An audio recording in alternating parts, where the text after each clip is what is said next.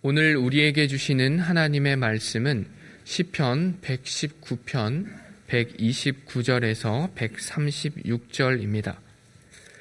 주의 증거들은 놀라움으로 내 영혼이 이를 지키나이다. 주의 말씀을 열면 빛이 빛이여 우둔한 사람들을 깨닫게 하나이다. 내가 주의 계명들을 사모함으로 내가 입을 열고 헐떡였나이다. 주의 이름을 사랑하는 자들에게 베푸시던 대로 내게 돌이키사 내게 은혜를 베푸소서. 나의 발걸음을 주의 말씀에 굳게 세우시고 어떤 죄악도 나를 주관하지 못하게 하소서. 사람의 박해에서 나를 구원하소서. 그리하시면 내가 주의 법도들을 지키리이다. 주의 얼굴을 주의 종에게 비추시고 주의 율례로 나를 가르치소서. 그들이 주의 법을 지키지 아니하므로 내 눈물이 시냇물 같이 흐르나이다. 아멘. 시편 119편 시인은 하나님의 말씀이 기이할 정도로 놀라움으로 온 마음을 다하여 말씀을 지켰습니다. 자신의 영혼까지 끌어모을 정도로 말씀을 지켰습니다. 그리고 말씀의 빛이 우둔한 사람을 깨닫게 하기에 말씀을 사모하지 않을 수 없었습니다. 하나님의 말씀에 대한 시인의 놀라움과 사모함의 반응은 시인이 하나님을 사랑하였기에 가능했습니다. 132절은 시인의 이러한 마음을 드러낸 행입니다. 주의 이름을 사랑하는 자들에게 베푸시던 대로 내게 돌이키사 내게 은혜를 베푸소서. 주님의 이름을 사랑한다는 말은 이름 자체를 사랑한다는 의미를 넘어서 이름의 대상을 사랑한다는 말입니다. 이름이란 그 이름의 대상의 인격과 존재와 존엄성 자체입니다. 그러므로 주님의 이름을 사랑한다는 말은 주님의 성품과 사역과 말씀을 사랑한다는 의미입니다. 그렇다면 주님의 이름을 사랑하는 자는 어떤 사람이겠습니까? 시인이 말하는 주님의 이름을 사랑하는 자는 3인칭만을 가리키지 않고 1인칭 자신을 포함하고 있습니다. 시인은 하나님의 말씀이 놀라움으로 영혼까지 끌어모아 말씀을 지킨 것과 말씀을 사모함으로 말씀을 놓치지 않으려고 헐떡인 것 모두 하나님의 성품과 사역과 말씀을 사랑하기에 가능했던 일입니다. 신명기 11장 1절을 보면 모세가 하나님을 사랑하는 사람은 어떤 사람이어야 하는지를 가르쳐 주고 있습니다. 그런즉 내 하나님 여호와를 사랑하여 그가 주신 책무와 법도와 규례와 명령을 항상 지키라. 주님의 이름을 사랑하는 자, 그 이름의 대상이신 하나님을 사랑하는 자는 말씀을 지키는 자입니다. 말씀을 지키는 자가 받는 복이 무엇인지를 신명기 11장에서 증거하고 있는데 요약하면 우리가 하나님의 말씀을 지키면 하나님께서 우리를 지키신다입니다. 이를 모를 리 없었던 시인이 하나님께 간구한 것이 무엇입니까? 은혜입니다. 시인이 은혜를 베풀어 달라고 강구하는데 베푸시던 대로입니다. 베푸시던 대로에 해당하는 히브리어는 케미시파트입니다. 이는 무엇처럼 또는 무엇대로를 뜻하는 전치사 캐와 정의나 판결이나 규례로 주로 번역하는 미시파트가 결합한 말입니다. 미시파트는 이전 본문이었던 정의와 공의를 행하여 사오니에서 나왔던 정의에 해당하는 말입니다. 케미시파트에 베푸시던 대로를 직역하면 정의롭게 또는 말씀대로가 됩니다. 이를 넣어 132절을 읽어보면 주의 이름을 사랑하는 자들에게 말씀대로 내게 돌이키사 내게 은혜를 베푸소서가 됩니다. 그렇다면 말씀대로 은혜를 베푸소서는 구체적으로 무엇이겠습니까? 하나님의 이름을 사랑하는 자들에게 신명기 말씀대로 은혜를 베풀어 달라는 뜻이지 않겠습니까? 시인은 하나님께 말씀대로와 내게 은혜를 베푸소서 중간에 내게 돌이키사라는 말을 넣었습니다. 돌이키사는 그 원어적 의미가 무엇에게 마음이 쏠리다입니다. 하나님께서 누구에게 마음이 쏠리신다면 그 사람은 어떻게 되겠습니까? 회복되지 않을 수 없고 구원받지 않을 수 없습니다. 하나님께서 내게 돌이키시는 것, 내게 마음이 쏠리시는 것이 바로 하나님의 은혜입니다. 그래서 돌이키사는 은혜를 베풀다라는 뜻을 가지고 있습니다. 내게 돌이키사, 내게 은혜를 베푸소서를 이를 반영하여 표현하면 내게 은혜를 베푸시고 내게 은혜를 베푸소서가 됩니다. 하나님의 은혜를 반복해서 간구하는 시인의 간절함이 서려 있는 표현입니다. 그렇다면 시인이 간구하는 은혜는 구체적으로 무엇이겠습니까? 은혜를 베푸소서에서 은혜는 히브리어 하난을 번역한 말입니다. 성경에서 은혜로 번역하는 대표적인 히브리어는 헤세드입니다. 헤세드는 인자하심으로도 번역하지만 은혜로도 번역합니다. 본 구절에서 시인이 헤세드를 사용하지 않고 하난을 사용하였는데 하난 역시 헤세드와 비슷한 의미를 지닙니다. 사람의 노력이나 공로로 무언가를 받는 것이 아닌 하나님이 전적인 사랑과 주권적인 긍휼로 무언가를 받는다는 뜻입니다.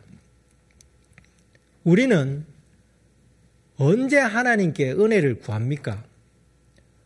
어떤 상황에 직면했을 때 시인처럼 하나님께 은혜를 구하고 있습니까?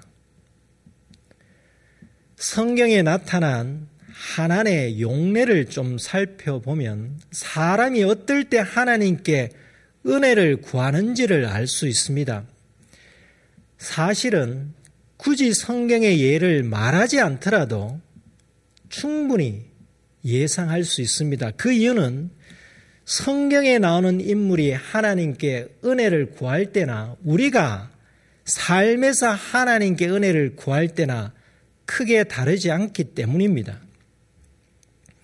하나님께 은혜를 구할 때의 대표적인 경우는 절박한 상황에서 하나님께 애걸할 때입니다.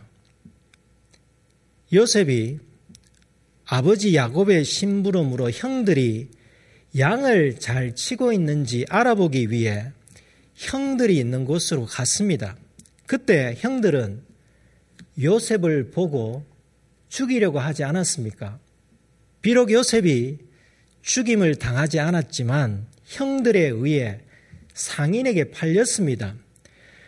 세월이 흘러 요셉은 애굽의 총리가 되었고 형들은 흉년에 먹을 양식을 구하러 애굽에 내려갔을 때 정탐꾼으로 몰려 난차게 되자 그들이 과거를 회고하면서 이런 말을 했습니다. 우리가 아우의 일로 말미암아 범죄하였도다. 그가 우리에게 애걸할 때에 그 마음의 괴로움을 보고도 듣지 아니하였으므로 이 괴로움이 우리에게 임하도다. 여기서 애걸하다가 바로 하난을 번역한 것입니다. 요셉이 형들에게 위협을 당할 때 형들에게 살려달라고 애걸했던 것처럼 우리 중 누군가 하나님께 애걸하며 은혜를 구하고 있다면 그분은 요셉처럼 큰 어려움을 겪고 있음이 틀림이 없습니다. 다윗도 하나님께 은혜를 구할 때가 많이 있었습니다. 다윗은 갓 태어난 자신의 아이가 죽어갈 때 아이를 살려달라고 하나님께 은혜를 구했던 적이 있습니다. 이때 다윗은 하나님께 자신을 불쌍히 여겨 주시옵소서라고 기도했습니다. 다윗이 하나님께 불쌍히 여겨 주시옵소서라고 기도한 것이 바로 하나님입니다. 우리가 하나님께 불쌍히 여겨 주시옵소서라고 기도한다면 생명의 위기에 직면한 것처럼 하나님의 은혜가 절실히 필요할 때입니다. 은혜를 구하는 또 다른 경우는 생명의 위기는 아니지만 간절히 원하는 것이 있을 때입니다. 모세가 하나님의 부르심을 받고 이스라엘 민족을 이끌고 40년 광야 생활을 마칠 즈음 요단강 동편에서 하나님께 기도했습니다. 신명기 3장 25절은 그때 모세가 했던 기도를 증가하고 있습니다. 구하옵나니 나를 건너, 건너가게 하사 요단 저쪽에 있는 아름다운 땅, 아름다운 산과 레바논을 보게 하옵소서 하되 애굽을 떠나 40년 광야 생활을 했던 모세가 하나님께서 약속했던 땅이자 자신이 그토록 보고 싶어 했던 땅을 당연히 들어가서 보고 싶어 하지 않았겠습니까? 신명기 3장 23절은 모세의 간절함을 알려줍니다. 그때 내가 여호와께 간구하기를 그때는 모세가 요단강 동편에 있을 때입니다. 모세가 여호와께 간구하였다고 하는데 간구하다가 바로 하나님입니다. 모세가 하나님께 은혜를 베푸소서라고 간구한 것입니다. 우리가 힘들게 시간을 내어 어느 먼 곳을 방문했는데 그곳에 문이 닫혀 있다면 어떻겠습니까? 또는 가족을 면회하러 먼 거리의 병원이나 군부대 면회소를 찾아갔는데 입장을 해락해 주시, 주지 않는다면 어떻겠습니까? 담당자에게 무슨 말을 해서라도 허락을 받으려고 하지 않겠습니까? 모세는 40년 광약길을 걸어 최종 목적지 앞에 있습니다. 요단강을 아시는 분은 아시겠지만 강 폭이 넓지 않습니다. 건기일 때는 서울시 마포구에 흐르고 있는 홍제천이나 불광천 정도로 쉽게 건널 수 있는 강입니다. 말이 강이지 어떻게 보면 작은 하천에 불과합니다. 그런데 하나님께서 모세에게 그 강을 건너는 것을 허락하지 않으시니 모세가 간절한 마음으로 하나님께 은혜를 구한 것입니다. 우리는 하나님께서 허락하지 않은 것임을 알고도 그것에 대해 모세처럼 은혜를 간구할 때가 있습니다. 또는 하나님의 허락 여부를 모르는 경우라면 원하는 바를 더 간절히 구할 것입니다. 은혜를 베풀어 주시옵소서. 사람들이 하나님께 은혜를 구할 때는 죽을 지경에서 살려달라고 할 때와 무엇을 간절히 원할 때가 많습니다. 신 역시 134절 상반절을 보면 사람의 밖에서 나를 구원하소서라고 간구합니다. 그런데 특이한 점은 시인은 단지 죽음을 모면하기 위해 은혜를 구하지 않았다는 점입니다. 사람의 밖에서 나를 구원하소서라는 간구 전후에 나타난 시인의 고백을 보면 이를 알 수 있습니다. 먼저 생각해 볼 내용은 내게 은혜를 베푸소서 다음에 이어지는 133절입니다.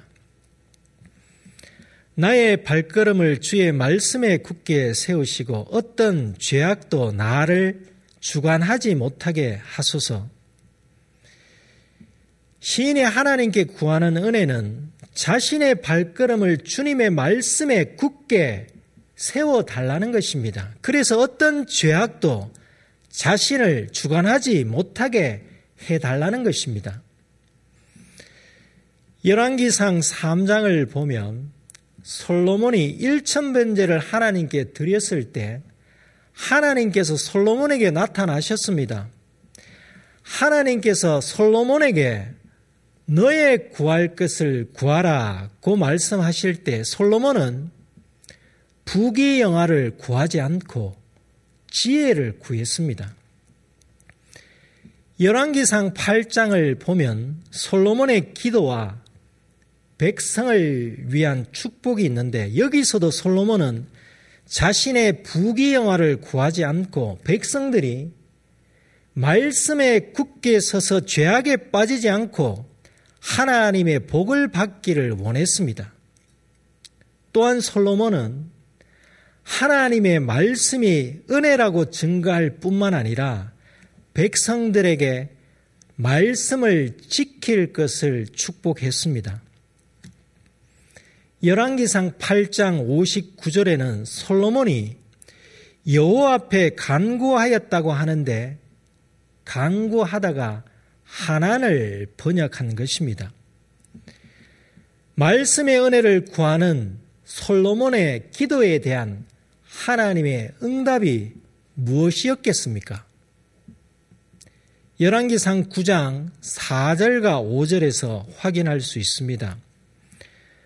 내가 만일 내 아버지 다윗이 행한 같이 마음을 온전히 하고 바르게 하여 내 앞에서 행하며 내가 내게 명령한 대로 온갖 일에 순종하여 내 법도와 율례를 지키면 내가 내 아버지 다윗에게 말하기를 이스라엘의 왕위에 오를 사람이 내게서 끊어지지 아니하리라 한 대로 내 이스라엘의 왕위를 영원히 견고하게 하려니와 우리가 말씀을 지키면 우리의 삶의 자리는 하나님의 말씀대로 솔로몬처럼 견고하게 될 것입니다. 시편 119편 시인 역시 솔로몬처럼 하나님께 특이한 것을 구합니다. 시인은 자신을 박해하는 사람에게 원수를 갚아 달라거나 간절히 원하는 무언가를 구하지 않고 인생의 발걸음을 죄악의 길로 가지 않고 오직 말씀의 길을 걸어감으로 흔들리지 않기를 원했습니다. 우리의 발걸음을 하나님의 말씀에 굳게 세우면 죄악이 결코 우리를 주관할 수 없습니다. 로마서 6장 14절이 이를 증가합니다. 죄가 너희를 주장하지 못하리니 이는 너희가 법 아래에 있지 아니하고 은혜 아래에 있음이라. 은혜 아래라 함은 주님 안에, 주님의 말씀 아래라는 뜻입니다. 주님의 은혜 아래, 주님의 말씀에 굳게 서 있는 사람은 죄의 지배를 받지 않습니다.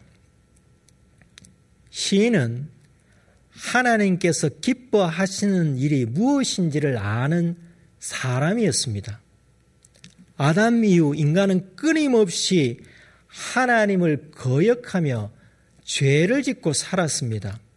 인간이 죄를 지을 때는 언제나 하나님의 말씀에서 벗어났을 때임을 시인은 잘 알고 있었습니다. 하나님의 은혜는 어떤 것이든지 전부 귀하지만 시인은 어떤 은혜보다 자신의 발걸음을 말씀에 굳게 세우심으로 어떤 죄악도 자신을 주관하지 못하게 하시는 은혜를 원했던 것입니다. 시인은 단지 박해자들로부터 죽음을 모면하기 위하여 하나님의 은혜를 구하지 않았다는 것을 134절에서도 확인할 수 있습니다. 사람의 박해에서 나를 구원하소서 그리하시면 내가 주의 법도들을 지키리이다.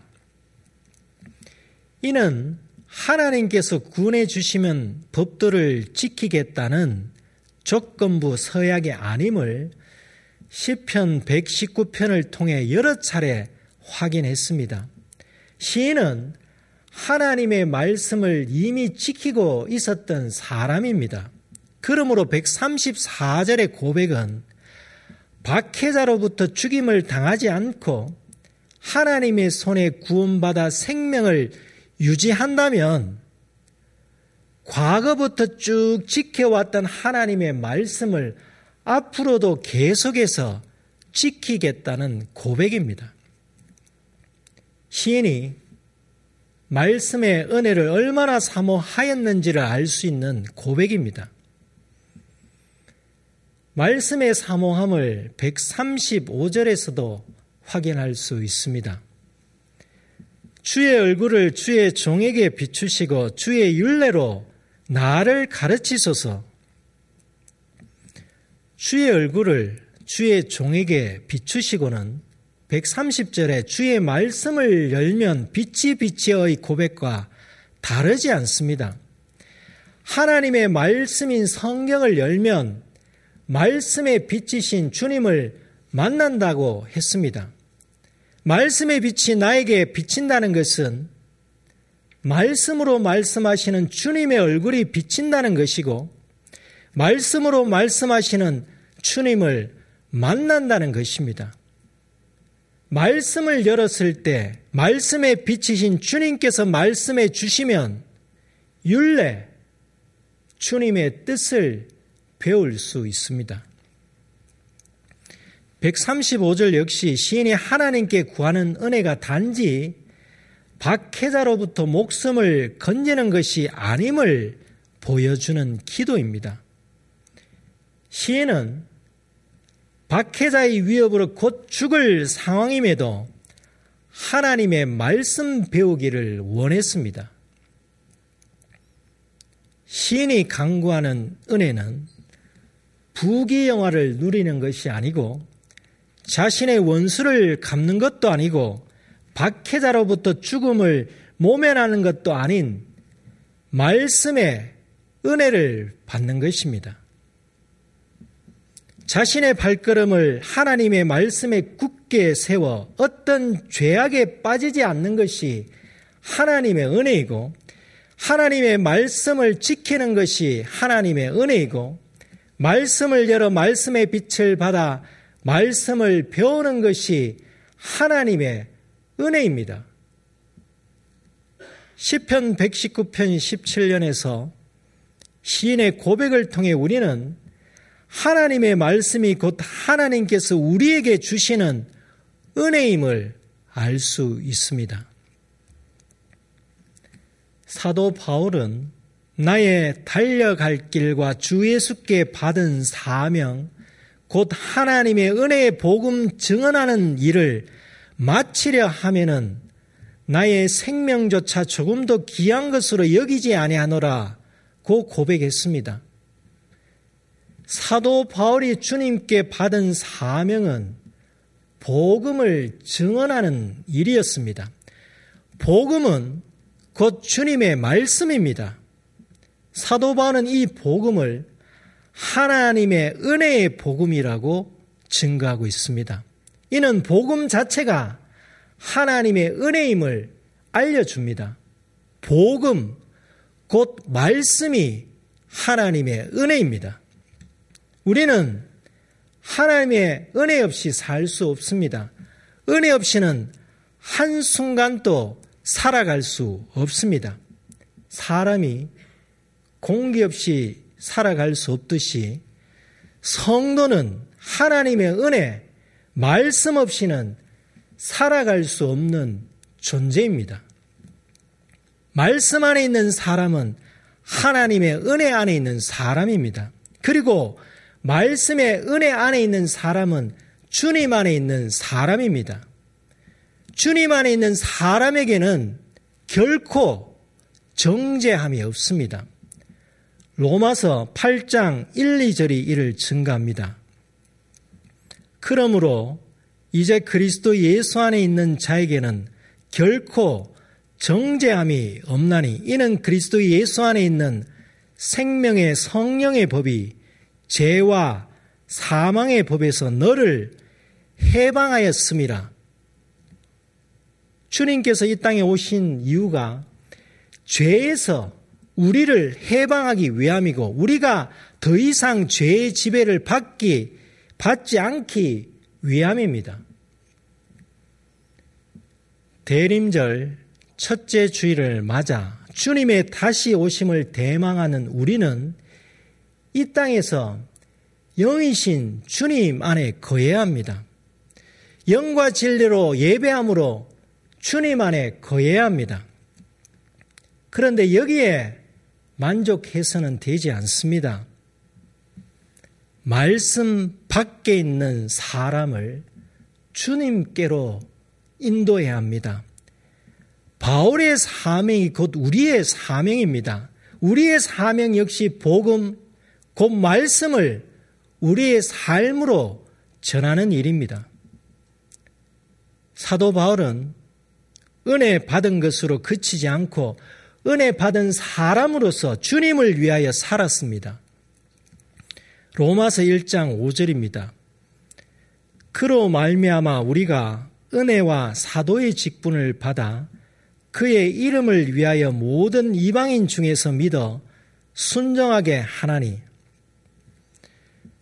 주님의 이름을 위한다는 것은 주님을 위한다는 것이라고 서두에 알려드렸습니다. 주님을 위한다는 것은 주님을 영접하지 않는 사람들에게 말씀의 빛을 전함으로 그들이 주님을 믿어 순정하게 하는 일입니다. 우리 역시 주님께 받은 은혜를 세상 사람에게 전하는 은혜의 통로로 살아야 합니다. 사도 바울이 로마서에서 밝히고 있듯이 로마 성도들이 주님을 믿게 된 것은 자신과 같은 은혜의 통로가 된 사람들로 인함이었음을 증거하고 있습니다. 로마서 1장 6절입니다. 너희도 그들 중에서 예수 그리스도의 것으로 부르심을 받은 자니라.